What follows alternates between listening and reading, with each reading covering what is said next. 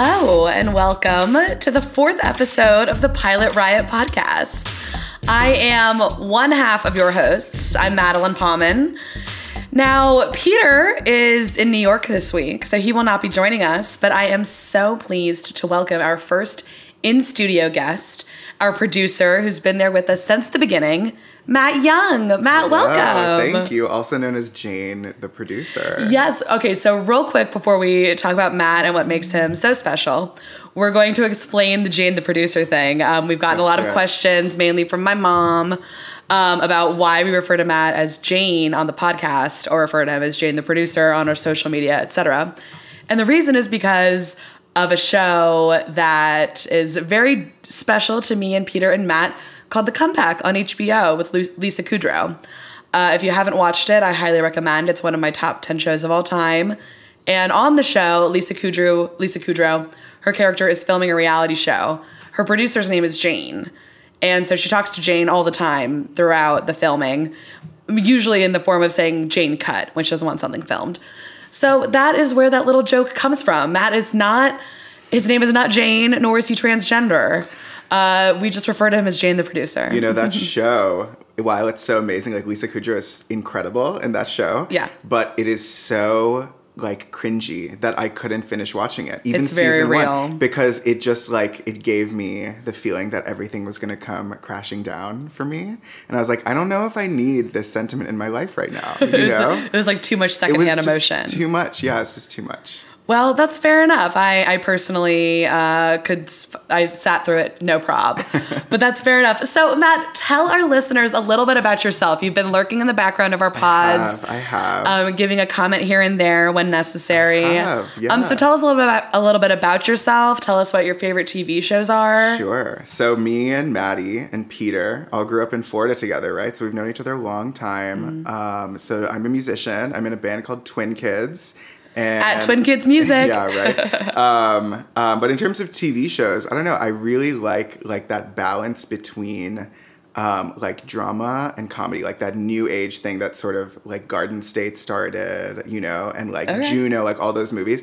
I feel like that kind of crept its way into shows like um, like United States of Tara and Girls, you know. Sure. Like I'm really into shows like that, but then also um, some of the more sci-fi shit, like Stranger Things was my everything. Mm-hmm. Sense8 was also my everything, but it's horrible, but I love it so much, you know. You know, I feel like you often have a dichotomy with shows where you say it's terrible, but I love it. I remember you said that about Togetherness on an episode of the Yeah, podcast. you know, yeah. You also say that about Mozart in the Jungle, which I know is a show Oh that you talk about a that's lot. Another, but you know, I just like crazily realized like two nights ago that Lola Kirke, who plays the lead in Mozart in the Jungle, is Jemima Kirk's little sister. Jemima Kirk is Jessa Oh in Girls. my and my whole time, God. the whole time I've been watching Mozart in the Jungle, I'm like, what about this girl? Like, like why does she feel like she's my best friend? You know, I feel like I know her so, and I'm like, it's because she's the same as her sister. You know? Yeah. But that's actually another show that's kind of like on that cusp Mm-hmm. of like it's like humorous, but then you know, like you never know what emotions are going to be thrown your way in every episode. yeah, absolutely. When I think of the kind of show you're describing, the modern day dramedy, if you will, Yeah. I think of Orange is the New Black Ah. because it was, um, oh, I'm going to get this wrong, but it was kind of a. It, it broke a little bit of ground in the sense that when it was being nominated for Golden Globes, it was established that it see and this see this is what's funny about it. I can't remember it. I'm not going to Google it now because I don't feel like clack clacking on my computer when I don't need to. But it was either um, announced that it couldn't be nominated for drama or it couldn't be nominated for comedy, one of the 2 Whichever one the producers were pushing for it to be nominated for, they said it could it had to be for the other one. Okay. So yeah, so that's definitely a new kind of trend in our modern uh, cinematic Sure. TV world. Yeah. yeah. You know, another show I meant to mention this is BoJack Horseman, which you actually recommended to Yes. me, and that show is like at the center of everything that's good in entertainment right now. I like that show fucked me up. You know, it Oh, yeah. broke me down, and I think it's it's like the best thing I've ever seen. It's beautiful. I, I couldn't agree more. BoJack Horseman, I do believe, is like one of our most important shows of the past five, ten years. Yeah. Oh my- if you haven't seen BoJack Horseman, like give it a shot. Yeah. You know, hard to get into. Like after you recommended, it, I took me a few times, And it is to like dark. try. It's dark. It's dark. It's like it's like next level dark. it is It's like, I dark in these caves. Yeah, Yeah. yeah. but it's, so funny. Oh my god, it's unbelievable. Especially if you uh, live in LA like we do. Yeah. It, it, there's just an LA ness about it that it cannot be replicated. For sure. It's special. For sure. Um, all right. Well, I say let's get into it. So I decided that we're going to talk about the arrangement first. Cool. So the arrangement is on E. You can catch it Sundays at 10 p.m.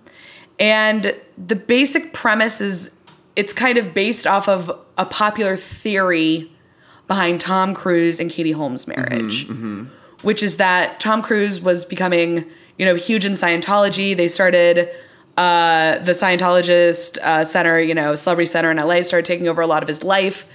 They think that they kind of contract. There's rumors that there was an arrangement made between Tom Tom Cruise and Katie Holmes about their relationship that he would pay her a certain amount of money to marry him and that would help his publicity and help the Church of Scientology, et cetera, et cetera. Now I happen to be an expert in the realm of uh what's the word I'm looking for? Of uh, like like amateur sleuthing when it comes to Scientology. I love Scientology. I read Leah Remini's book Troublemaker. I uh, watched her series on A and E about Scientology. I just, in general, I'm really into cults, and I am super into Scientology, and uh, mm, it's just I love it. So I was really interested in this pilot when it first came out. Yeah, yeah. And something that I want to point out really quick was that the marketing for this pilot I thought was so good. Describe it. I didn't. I didn't see any of. The, I didn't see any trailers, any billboards, nothing. So, you know, the trailers were just kind of your basic run of the mill TV trailers, Uh-huh. but they did some marketing videos on Instagram and Facebook. Mm-hmm. Uh, for example, you know, The Bachelor is a big deal right now. They just Yeah. had the finale. Yeah. And so back when it was the final two, or, you know, a few weeks ago or whatever, there was an ad where the protagonist Kyle, or not the protagonist, uh, one of the lead characters, Kyle West, who plays the Tom Cruise character, uh he makes a video as if he's making a proposition to the two girls that if you know whichever one of you doesn't get picked for the Bachelor, you should come consider having an arrangement with someone at my cult, my Scientology, which is called the fictional version. Um, in the show is called the Institute of the Higher Mind. Yeah. So I thought that was good. That is really good. And there was a there was actually a great line where he said, "This might seem like an unconventional proposition, but based on your previous work, we imagine that unconventional propositions work for you," which was so shady and so great. But um, and then there was another great marketing promo with James Lipton, who does Inside the Actors Studio, and he did um, like a segment as if he was interviewing this Tom Cruise figure, Kyle West. Kind of trying to, you know, pump up the idea that he is like a real celebrity type of thing. So I really appreciated the I marketing. like that. That's really cool. I know, wanna it was- watch these. Those are really cool. It was really clever Yeah, marketing. That really is. And um, I was really excited about this pilot. Really excited. Mm. Okay, because of the marketing, right? Well, because of the marketing and because I'm so into Scientology and the whole, you know, potential, the rumors behind Katie uh, Holmes and Tom Cruise's Sure. relationship and Sure. stuff. And so I was excited, Mm-hmm. maybe too excited. My hopes may have been too high. That would be yeah, yeah. I was really quite underwhelmed. I was as well. While I was pretty uh, engaged, like fully entertained Mm-hmm. for the entirety of it, something about it just felt like very cheap to me. Okay. Right. I don't know. I've never watched another show on E. I really don't know very. Oh no, I've watched some of those reality shows that are on E, but never Okay. like a scripted show. Okay. Right. So Scripted, scripted's pretty new for you. okay, have they had other scripted shows before? Yeah, they had the Royals. I mean, something very cheap, like from the style, which felt like an like a really easy way to portray like the entertainment industry in Hollywood and in Los Angeles. You know, mm-hmm. like from him hopping on, from Kyle West like hopping on his like motorcycle and being slammed by paparazzi. You Yeah. know, from like the shots of the girl lead, right? Who where she's like just jumping into like a pool and there's just like a montage of her floating underneath the pool. You know? It was just Those like will all be- of those- those, those- yeah, mm-hmm. choices. I was like, I see the world you're trying to make, but it's like you didn't reach very far. Like this is not different from anything I've seen, you know? Right. So that in that way, and also in the casting, I feel like it was pretty unimaginative. Like, Right. That girl, I don't know her name. All know so so let's just quickly Sure, go over sure, the sure. the like beginning plot points. So we um the first person we meet, I believe is um, our protagonist, who is Megan Morrison. Someone I someone made a comment recently about how much I love the word protagonist and say it often on the podcast, which is true. I'll You know try what? to keep Let it to a your minimum. freak flag fly. You know? But uh so Megan Morrison is played by Christine Evangelista. She's I think she's I mean basically a nobody. Let's look at her little IMDb page here. Oh, she was in The Intern and The Walking Dead. All right. okay, okay.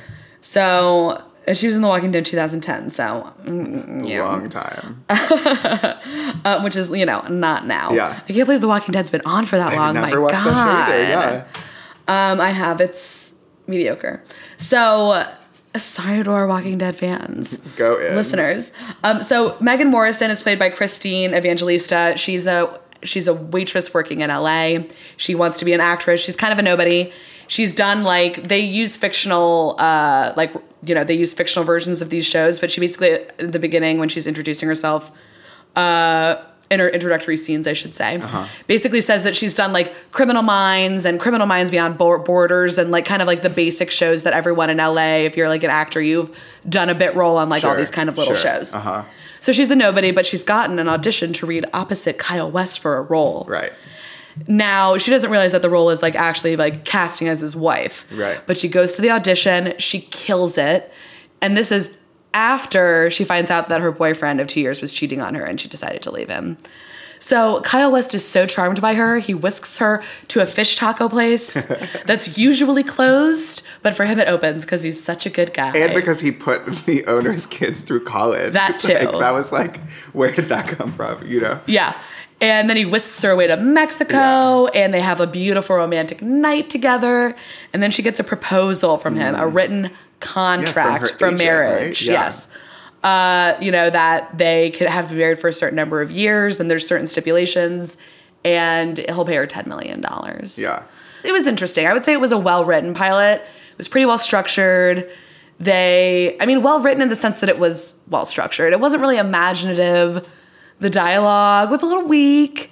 Um, but at the same time, I kind of liked the elements in there that they had with the Institute of the Higher Mind. There weren't that many in there. I would like to see more of the Institute of the Higher Mind. That might be because I'm a cult weird person who No, loves I agree Scientology. because that's like such a crucial part of this story, right? Yeah. I do think they're touching on something cool with that portrayal, though. I agree with you. I liked that. There's a scene like with her, with the uh, what was her name, Megan, something, right? With Megan and her girlfriends, right? Yes. Where they're in a bar talking about Kyle West that I thought like showed this reputation of the like fictionalized Scientology cult like really, really well. That was really cool. So I'm hopeful that maybe they'll capitalize on sort of that aspect of the story, you know? And Yeah. like maybe we'll see that sort of unravel as the series goes on. as far as the performances go, so you know, our protagonist is Megan Morrison, played by Christina Evangelista, basically an unknown. Kyle West is played by Josh Henderson, who, as far as I know, is also basically an unknown. Um, it looks like he was in uh, oh, he was in Desperate Housewives. Oh shit, who is he? Um, Austin McCann, yeah, no idea. which is weird because that's definitely a show that Matt and I watched together, like in high school. Oh, like you would come over on Sunday nights. I and we would watch would. Desperate Housewives followed by Brothers and Sisters. I thought that he was okay, but I really liked Christina Evangelista. I thought that she was a good little actress. Megan. Megan Morrison, yeah. I could not disagree more. Really? I think she is limp. I think she is boring. Oh. I think I oh. see her all the time. It's just like I do not need another girl like this. Oh, it's TV. interesting you say that. That's actually a really big part of what made it feel so cheap for me was like the casting of the two of them. Like, yeah, he's really hot, you know? Yeah, she's really hot. yeah. They're just like hot together. It's just like That's true. They were both people. conventionally attractive in a way that was kind of boring. You know, and like I get that they're trying to portray like Tom Cruise, whatever, and the other woman, right? And like those people are like basic in our lives, like our real lives, Mm-hmm. right? But there's a way to like cast people who are not going to play the basicity in the same way. Do you know what I mean? I mean, you weren't a little into it when she was rapping about William Shakespeare. I liked her vibe. I thought know, that I she played only- the field well, like the different angles of her character. If you I will. was into it only because when we, you and I used to do theater competitions. Oh my God. That was like an actual popular piece. Was like the rapped Shakespeare. Do you remember that? Yeah, there was like some like one act play that people would do scenes Right. from that was like the hip hop rap Shakespeare or something. Yeah, yeah. So that, yeah, Like so that- gangster Shakespeare. Immediately reminded me of that, and I was just like, I couldn't forget that, you know? But I guess I see what you're saying. That was like a little more like off the cuff for her, right? she had personality and you know they were trying to portray her in such a way that they wanted you to believe that this is someone that Kyle West could fall in love with within a day. Yeah. You know, she's like fun and peppy and unexpected and like fascinating and Yeah. like meh. And she speaks her mind and tra Yeah. Yeah. she's different than the other girls. And so that, you know, that was maybe a little annoying how they were kind of trying to push that, but I kind of feel like she for me, she fulfilled that. Okay. For me it worked. I hear that. I hear that. That's just how I feel. Yeah, no, totally. Um, yeah, for sure. I had another thought and now it's gone. That's okay. It drifted away, it sprinted away. That's all right. Um, I'm very interested in the character of Terrence, Hmm. played by Markle, Michael Vartan. Also, I'm not gonna look. I'm not even gonna click his name. He's also an unknown. I, Which one was Terrence? Was he the head of the Um, Yeah, cult? he's the head of um, the Institute of the Higher Mind. Yeah. He's best friends with Kyle. Yeah. You know, I think he, yeah. He's supposed sure. to be David Miscavige. Right, right, right. Yeah. So he, I thought, played it really well too, and his wife both played those parts really yeah, well. Yeah, they're like a little like uh, Macbeth, Lady Macbeth Yeah, duo. it's nice, and you can see Yeah. them stirring the pot and doing whatever the Hell fuck, yeah, right? working but their magic. Their dialogue was really bad together. Separately, fine, but together, it was like painful. Like everything the wife said, she's like, "So and so and so, sweetheart," and she, you could tell this actress was like, "I don't really know how to play that last line. Like it's like shitty writing, you know?" Yeah, I mean the the writing in general, like I said, like the story in terms of storyline and structure, I thought it was pretty solid. But yeah, I mean the rest of it was just Yeah. bland. I remember what I was gonna say. So you and Peter actually touched on this. Yeah. um, in one of the one of the last episodes, but you were talking about one of the shows where we're looking at like sort of starving LA artists who work like service jobs or whatever, and how like their living situations are like not Yes. realistic. So this was like Oh a perfect example. The Like, bungalows. Oh my god! Like when we cut to this scene, right? It was the scene like right after, right after Megan's boyfriend. You, you find out he was cheating on her, which is a whole other thing we should talk about. That Mm-hmm. scene. But cut to that scene, right, where she's at her friend's place and they have a beautiful pool and they're like pouring shaken the nicest cocktails, bungalow. like art on the walls, like pristine, like tables. Do you know what I like we're talking nine hundred fifty thousand dollar bungalows, beautiful, Yeah. like gorgeous, light and airy Yeah. and outfitted from West Elm. Yeah, yeah, maybe even maybe even Like more, Williams you know? Sonoma. yeah, so it's just like what, like we just whatever. I just Like, like, these ain't three so- broke girls. It's so crazy, like This ain't a waitress that we're supposed to take that, you know. It is actually And crazy that we're supposed be to take oh, that. Yeah, like they're starving, you know. it actually is crazy that we're supposed to take that and just like Hook, line, and sinker. I was like, fuck no. we're Like, supposed to flop over and take it. Yeah. Like like what- like I have something to say about it. You know what I mean? Like like how dumb do you think I am? Yeah, yeah. Her friends are really pretty though, especially that black girl is so gorgeous. Shout out to the one person of color in the in this TV show. I honestly, mean the one, the most beautiful person in like the whole pilot. I mean, like, what are we gonna do with ourselves, Hollywood? like, I have been watching so many pilots the past month, and I don't think any of them have. I mean, I, I would have to go back and look through, but none of them measured up on the diversity scale, like even a little bit. Yeah, It is it's just, like, 2017. it's more. It's more just like what. I don't know. Like, what stories are we going to tell? Exactly. It's not just like, casting, it's like stories. And keep in mind, like, I'm like, you know, a privileged white person. Matt might as well be a privileged white person. He's half Yeah. Hispanic, but Yeah, whatever. So like we obviously that's it's obviously inherently problematic that we're talking about it at all, Yeah. but it has to be said. It's just like I get it. We're exposing Scientology. I'm all about that train, you know. Sure. But it's already kind of happening, like in a lot of documentaries. TV Yeah, Leah Remini is, like, a big activist and for it right so I'm just like, why? Like, why do I need to watch this show? The one thing that this pilot did do for me is that I feel like it could get better. I, I, you know, I feel like it set a stage for more conflict and more interesting storylines, even though it was a little on the blander side. I just got like an intuition that we're setting a stage for something grander, something more interesting. Uh, so I don't know. I would maybe watch episode two. I mean, all this shit being said that I'm saying, I probably am gonna watch episode two because I agree with you. Like, there's something that could be there. It goes back to what we were talking about, like with how they're setting up the cult, right? Yeah. That could pan out really well. Like, I want to see Kyle West unravel, like Tom Cruise unraveled. Yeah, absolutely. Maybe unravel to me is like protagonist to you. You know, I feel like I've said it a lot. I'm really like crutching on it. You know. That's all right. We all have our words. Yeah, for sure. Um, yeah. So, and you know, a pilot in a lot of ways, you know, a, a pilot should obviously be well written. It should set up the world really well, et cetera, et cetera. But also, a big role of the pilot is to make you want to watch the rest of the series. Yeah. And I feel like this pilot f- kind of fell on the wayside in a lot of ways, but it made me want to watch the next episode. Yeah. So that's something to be sent for him. Yeah. No, you're totally right. You're totally right.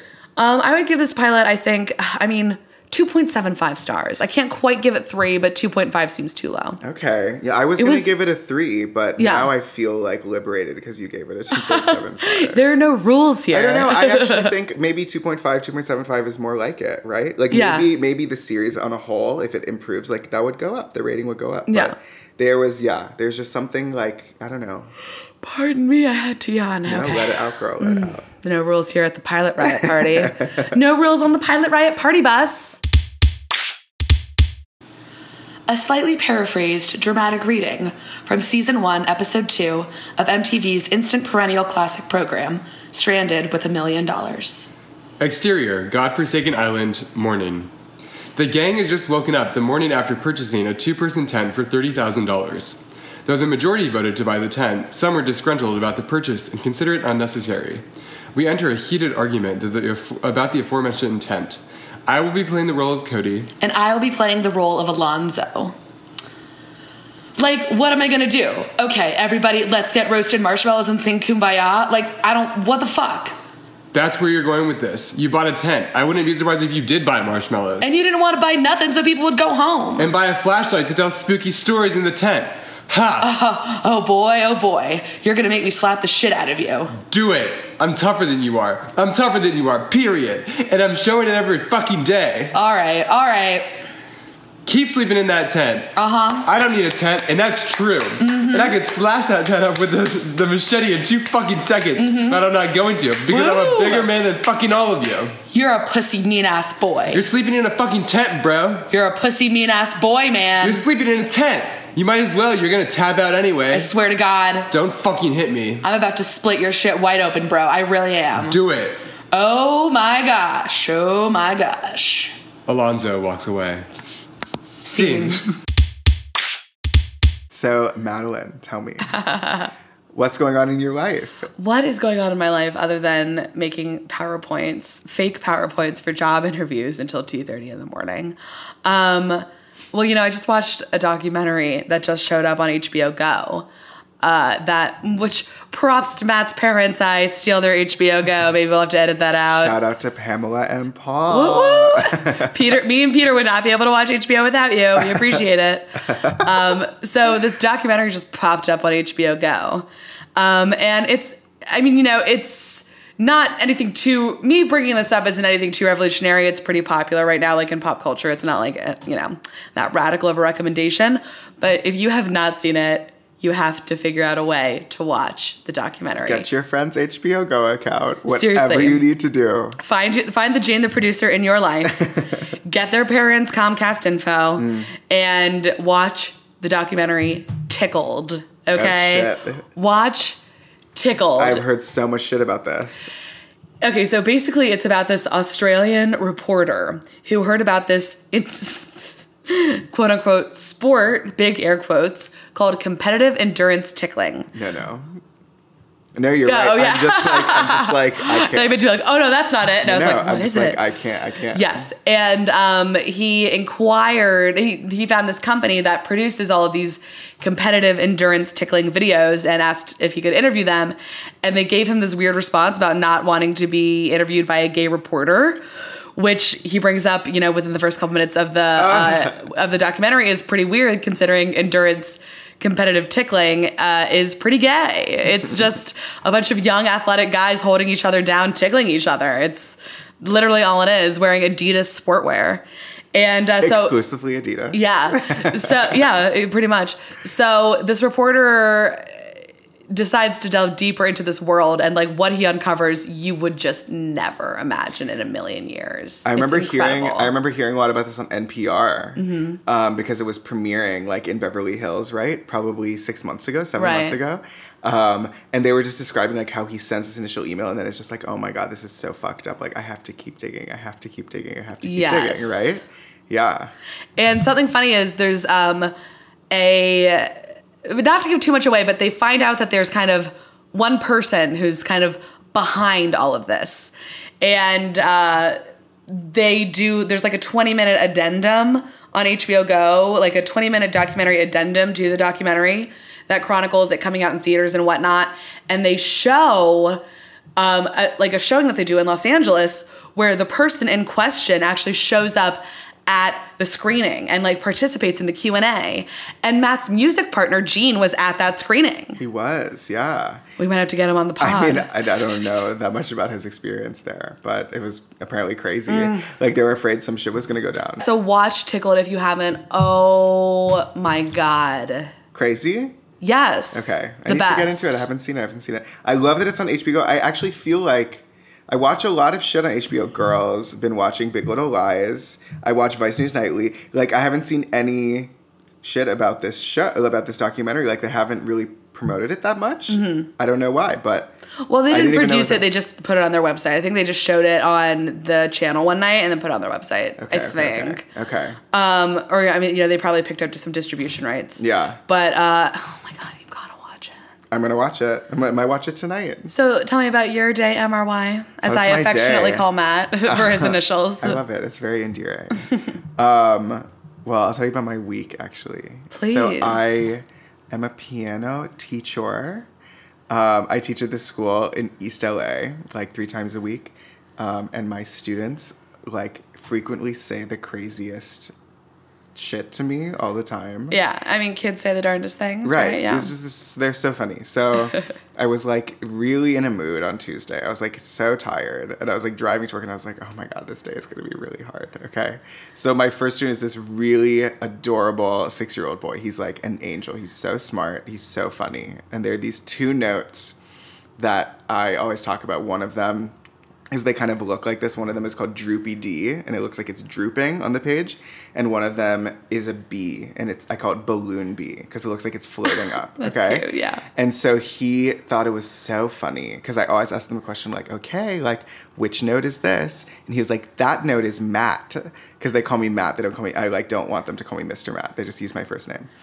And Why do they say that it's you? well, I don't know. It was just like some weird joke of the six year old, right? Okay. And he's like, it's Matt. And I was like, no, it's like droopy what? He's like, it's droopy Matt. And I was like, what, What? does that mean? He was like, yeah, like you're you look droopy. And I was like, Oh my like, God. What does that mean? And I was literally like, what does that mean? And he goes like droopy like a candle. And I'm like, to this kid, like I look droopy like a candle? Like did he mean, he meant, did he mean like spiritually, I have, physically? I have absolutely no idea. And I would just broke out and I was just like, what is happening? Like Rude. And so like all week I've been like, oh my god, do I look droopy like a candle? Like that was my this? wax, my wax just like- solidity today. Exactly. So so weird. So that was that like gave my whole week so far like a really weird tint, you know? Yeah. wow. From the mouths of babes. Who Um, And knew? this was my first lesson of the day. I had like like six or seven more students that day. and you were just thinking droopy And Matt the whole like, time. Droopy Matt. I was just like, oh my god, Droopy Matt, Droopy Matt. Like, what the fuck? Should I change my Instagram handle to Droopy Matt? So tonight's wine is brought to you by a Grand Ardash. Ardesh? Ardash? Ardesh? I don't have the bottle in front of me. I'm But what is working from memory. But what does it mean? We don't know, right? I don't Ardesh? know. Big Ardesh. Big. I only took four years of advanced French. I don't know. Chardonnay. In one ear, out the other. so this week we also watched Feud on FX, which you can catch Sundays at, at 10 p.m. Also, you'll have to decide if you want to watch that or the arrangement. Yeah. But we'll help you decide. That's what we're here for. Which to choose? I honestly don't know. what to choose? Which one would I what to choose? choose? Um, so Feud, right? This is Ryan Murphy's new um, child, right? Little baby. Little yeah. gaby. Little gaby baby. For the gays exclusively. Um, and it's about the feud, as it were, between Joan Crawford, played by Jessica Lange, and I almost said Susan Sarandon, played by Bette Davis, but it is in fact Bette Davis, played by Susan Sarandon. yes, it is. Right? yes. So the the pilot is sort of the first glimpse into Joan Crawford and Bette Davis um, coming together to sort of uh, like make amends, maybe to their yeah. feud that's been going on. They've had like a long-standing feud or something. right, right, right, and they basically. Uh, I don't think this is ruining, but signing on to whatever happened to Baby Jane, Yes. right? And you can tell they're both divas, and we can only imagine like what drama is going to go da- down over the course of this season, right? Um, so it's sort of just like a sweeping portrait of old Hollywood. I found Yeah. right through the stories of like these two divas, like Yeah. like like like divas in totally totally different ways, Mm-hmm. right? Yeah. Yeah, I couldn't agree more. Um, I was so excited for Feud. yeah. Um, you know, I, I enjoy a good Ryan Murphy show. I mean, the problem with Ryan Murphy, anyone can agree, is that his stories tend to run totally off the rails. Uh, you know, we saw it with Glee, we saw it with American Horror Story. Um, Scream Queens is certainly uh, not driven by any particular structure or rhyme or reason. Um, he like he always gives us a good time, but it's not necessarily a meaningful time. I, I think feel. more. I think in the beginning it's meaningful though. Like like Yeah, until it goes off the rails. till it goes off- like Yeah. season one of American Horror Story, which I I love. I still love. Right, Mm-hmm. but it derails like so fast. Like by in the at the finale, you're like I don't know like what happened. Totally. anymore. It's like I have no concept of how to unpack this now. Yeah. Whereas like up until halfway through, you're like, I'm here, I'm here. Every twist is like, fuck, this is incredible. And then it just totally blows up so fast. So true, and Yeah. it's it's a it's a habit of his.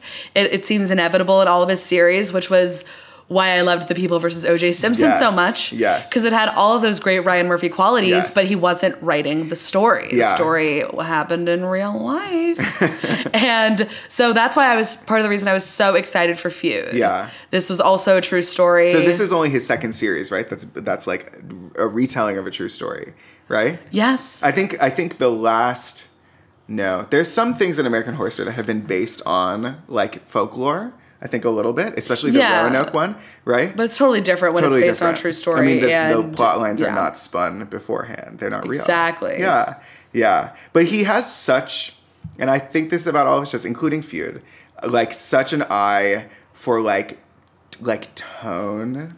And the style is always like so specific Mm-hmm. and so unlike anything else on TV, yet so Ryan Murphy. and always great performances. Always great performances. Always very high stakes. Yes. Yeah, and you feel it. It's fun. It is yes, fun. It's, it's a good time. It's always a good ride. Yeah. A Ryan Murphy show is going on the Crazy Teacups at Disney. Yeah.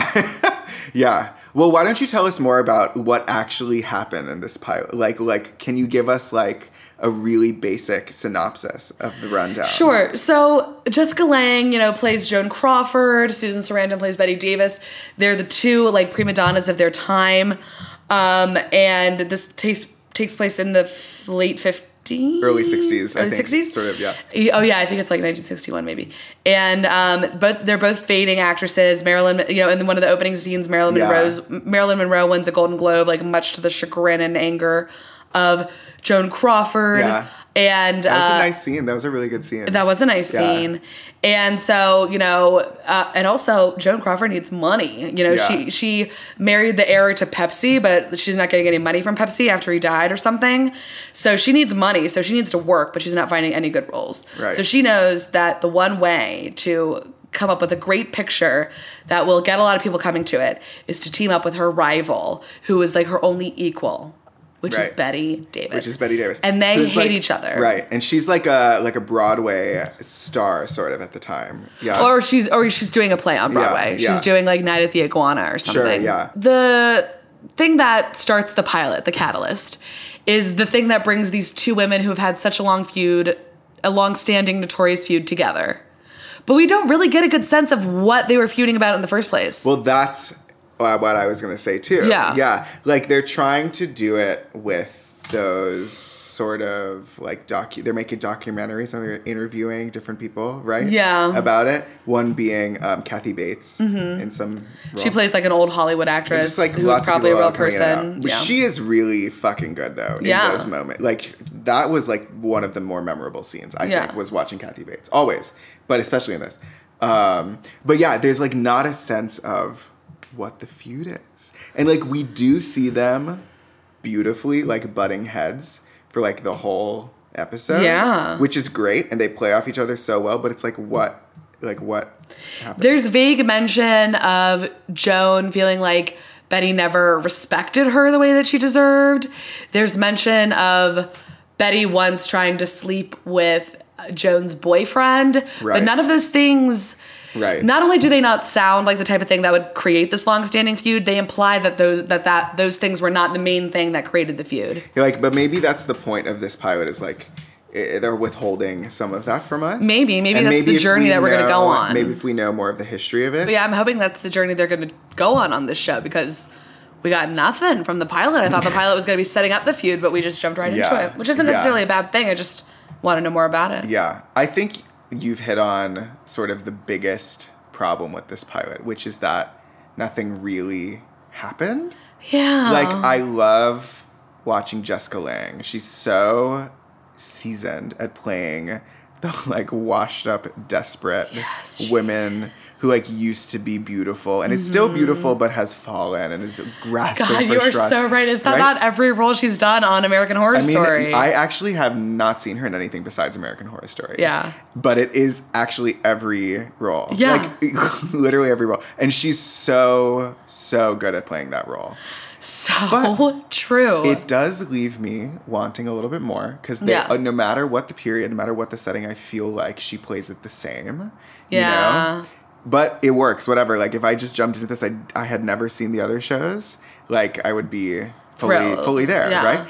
Um, now Susan Sarandon is a fucking force of nature. she was amazing. I amazing. dare I say she was better than Jessica Lange. Oh my god, much better. I thought, yeah. she there's this one scene right where th- i think this is sort of the climax of the episode where without ruining it where she they're preparing for their first day of shooting and she totally kind of like outdoes jessica lange in every way and she walks onto set to applause and the whole lead up to this scene it was just like I'm clutching my right? heart. Just like Yes. moment after moment of Susan Sarandon, just like slaying everybody in the whole She episode.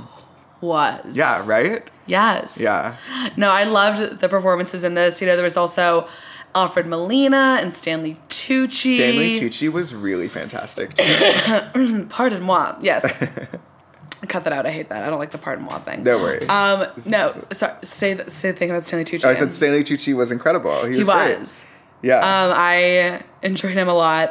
Um, I I wish that there was more action in this pilot. A lot of the story moved forward with just conversations. I wish I had seen more things like visually, if that makes sense. I wish that more of the storytelling unfolded visually. That's true. I, I, I agree with you. I also feel like maybe they're they were trying to portray the film industry, which was like they have these scenes where they're argument arguing in like restaurants and like Mm-hmm. there's that scene when Stanley Tucci's like getting a very lavish massage and Alfred Molina comes in to like make sort of a business deal. We should clarify Alfred Molina plays um like the writer, right? Or the Bob adapter. Aldrich, the Yeah, director. the director who also The adapted the book, right? Yes. And then Stanley Tucci plays like the head of uh, Warner Brothers. The producer. The producer. Yeah. Those The would director and the Be, producer. those would be the titles that I was reaching for that I did not grasp. I did not know that Joan Crawford and Bette Davis brought down the studio system, which I thought was really interesting. Um, which, for our viewers who don't know, back in the day, studios used to have contracts with actors. And, it, and so it's like if I'm an actor in old Hollywood, my goal is to get a contract with a great studio. So if I get a contract with Warner Brothers, that means I'm going to be in Warner Brothers movies for however long my contract is for. Um, obviously, that's not how we do things today at all. Actors are much more like freelance workers. Yeah. Uh, and it's interesting. I had no idea that they kind of brought that system down, Yeah, but I'm glad they did. Yeah. I don't know about this pilot though. Like, love Jessica Lange, love Susan Sarandon more. The I- visuals are amazing. The I liked the dialogue. is amazing. The dialogue was good, but something was like really boring about it to me. It didn't quite pack the punch that I was hoping it would. It was a little slow. It didn't leap off the screen, Yeah. even in a way that arrangement, like, and I didn't like arrangement, but like, I was there, like, I was watching it. I feel like with Feud, I was just kind of like, eh, what, Yeah. do I care? You know? Yeah, there were a couple good, pardon me, a couple good lines in there that I liked. Um, the gossip columnist, Mm-hmm. Hedda Hoop Hedda Hopper. I almost said Hedda Hooper. Yeah. Hedda Hopper. Uh, she's trying to get Joan Crawford to admit that she stumbled out of the Golden Globes Right. drunk and angry Right. because of Marilyn Monroe winning the award. Right. And you know, Joan's trying to brush it off, and she says, "I must have eaten something that disagreed with me." Yeah. And Hedda says, "Crow." That was amazing. Do you know that phrase, Matt? Eating crow? No. Oh my God, you Matt is. You would never know that Matt grew up in the United, the U.S. of A. He doesn't know any phrases. I knew that you wouldn't. I don't know. I don't know that phrase. I wouldn't say I don't know any fucking phrase. Eating crow it means basically eating humble pie. Okay. Yeah. Okay. I don't know what that means either. What is eating Oh my humble pie God. Oh my God. Like you can't explain an idiom with another idiom. I thought humble pie was pretty obvious. Can I need one more. I need one more. Oh my god. So like to eat crow or to eat humble pie, it's like if you know, uh, you and I made a bet. I'll put it I'll explain it like you're five years old. So Fuck you. someone who's never been to America before, a total foreigner, who knows none of our idioms or customs or ways. So, you know, if you and I had a bet that um, I was going to be a millionaire by age 28 and you said I wasn't going to be and I said I was going to be and then of course I am, uh, then you have to admit you were wrong and eat some crow, eat some humble pie. like not inherently explained in either idiom. So like I feel like the humble pie thing. maybe. cackle all you want. but I will stand my fucking ground and not apologize for not knowing either idiom. I Yeah. also truly give a fuck about, and I want to give a shout out to my favorite character in this, uh, Mamacita. Yes. played by Jackie Hoffman. Yes. Mamacita being Joan Crawford's trusty handymaid. She was really good. She was amazing. She was like so understated. I know. She was there. She was. She was, She great. was so good. She was really good. I loved her. Yeah, she was great. if you're a fan of old Hollywood and old Hollywood movies, if you really love the movie Whatever Happened to Baby Jane, you'll really enjoy watching at least this pilot. For sure. They do a lot of cool stuff about like, you know, just kind of general like behind the scenes stuff and imaginings of how things went down on set and the dynamics between the actresses. Recreating scenes from the old Yes, movies. I mean, I was- frame for frame was cool. Absolutely. I was Yeah. looking at pictures from the um uh like screen stills from the actual movie. Yeah. And the, the they emulated the costumes Yeah. to a T. Very nice. So you'll really enjoy it just for that aspect, uh, if you really like whatever happened to Baby Jane. Yeah. Yeah. I don't know. I would give this pilot three out of five stars. Yeah, I was gonna say three. Also, I feel like now that I'm talking about, it, I feel like it's less though. I feel like maybe two. I don't Ugh. know. Like, I, I don't. I'm not gonna Ugh, keep sorry, watching I feel it. like I'm yawning a no, lot. no. No. Like, I want to see. Mostly, I just love Susan Sarandon. She just kills me. She was She's so good. great. She in everything though. She's like, just her face. You know. Go see Su- Susan Sarandon and Stepmom. Oh my God! What a throwback. Such a good movie. That movie is so sad. I only know about her from Stepmom and Rocky Horror Picture Show. You know? Yeah. Like I feel like you and I probably missed her prime prime. You know? I Did you mean? watch Stepmom with your mom? I can't remember. I think I saw it in theaters. Yeah. You Yeah. Really? I think so. That was like mid '90s that came out. I must have been really, really young. Well, Right? That's true. 96, 97? 98. So we were in like Yeah. kindergarten. No. Yeah. Oh wow. Maybe I didn't see it in theaters. We're the same age, right? Yeah, wait, what am I talking about? We've been in the same grade since sixth grade. No, I really think I saw that in theaters with my parents. That's kind of fucked up. When you were five or six? Yeah. Really? It's like rated PG, isn't it? Let's see. I think it's rated PG. I don't think it's like I don't think Pamela would take you to a PG 13 movie when you were five. That really What does not sound like her. I'm looking it up. It's PG 13. yeah, maybe not then. It's funny how your parents were liberal with that stuff. Well, you, let's not get into it. Hi, mom and dad. Um. Anyway, yeah. So I might say two. I don't know. A two feels really harsh if I gave the arrangement a two point five. Maybe I should give the arrangement a two, and then this three. That feels Adjusted more fair. scores. That feels more fair. Yeah. Whatever feels right in your heart. Yeah. I don't know. I just like. I don't care. I don't care about either of them. That's fine. Yeah. Yeah. All right. I'm going to plug our, shit. sh- sh- sh- I'm going to plug our social. Plug our shit. Uh, so you can follow us on Twitter and Instagram at Pilot Riot Pod. You can email us at pilotriotpodcast at gmail.com. Um, oh, follow us on SoundCloud and iTunes. Yes. all of the things. You can follow me on Instagram at at at m a d p a u m e n. Peter, our long lost co-host, R.I.P. is is Miss you, uh, he's in New York City. He might as well be dead. um, is at Peter Hums like, Like, hums. Um, and I, Jane the producer, also known as Matt Young, I'm at Twin Kids Music. We have some new music coming out soon. Woo! Very exciting. Um, until then, I'll just be watching some more fucking pilots, I guess. That's right. Cheers, me, Matt. Thank you for a great fourth episode. sure. And we will be back with Peter next week We to cover some more pilots. and I will be in the background once again.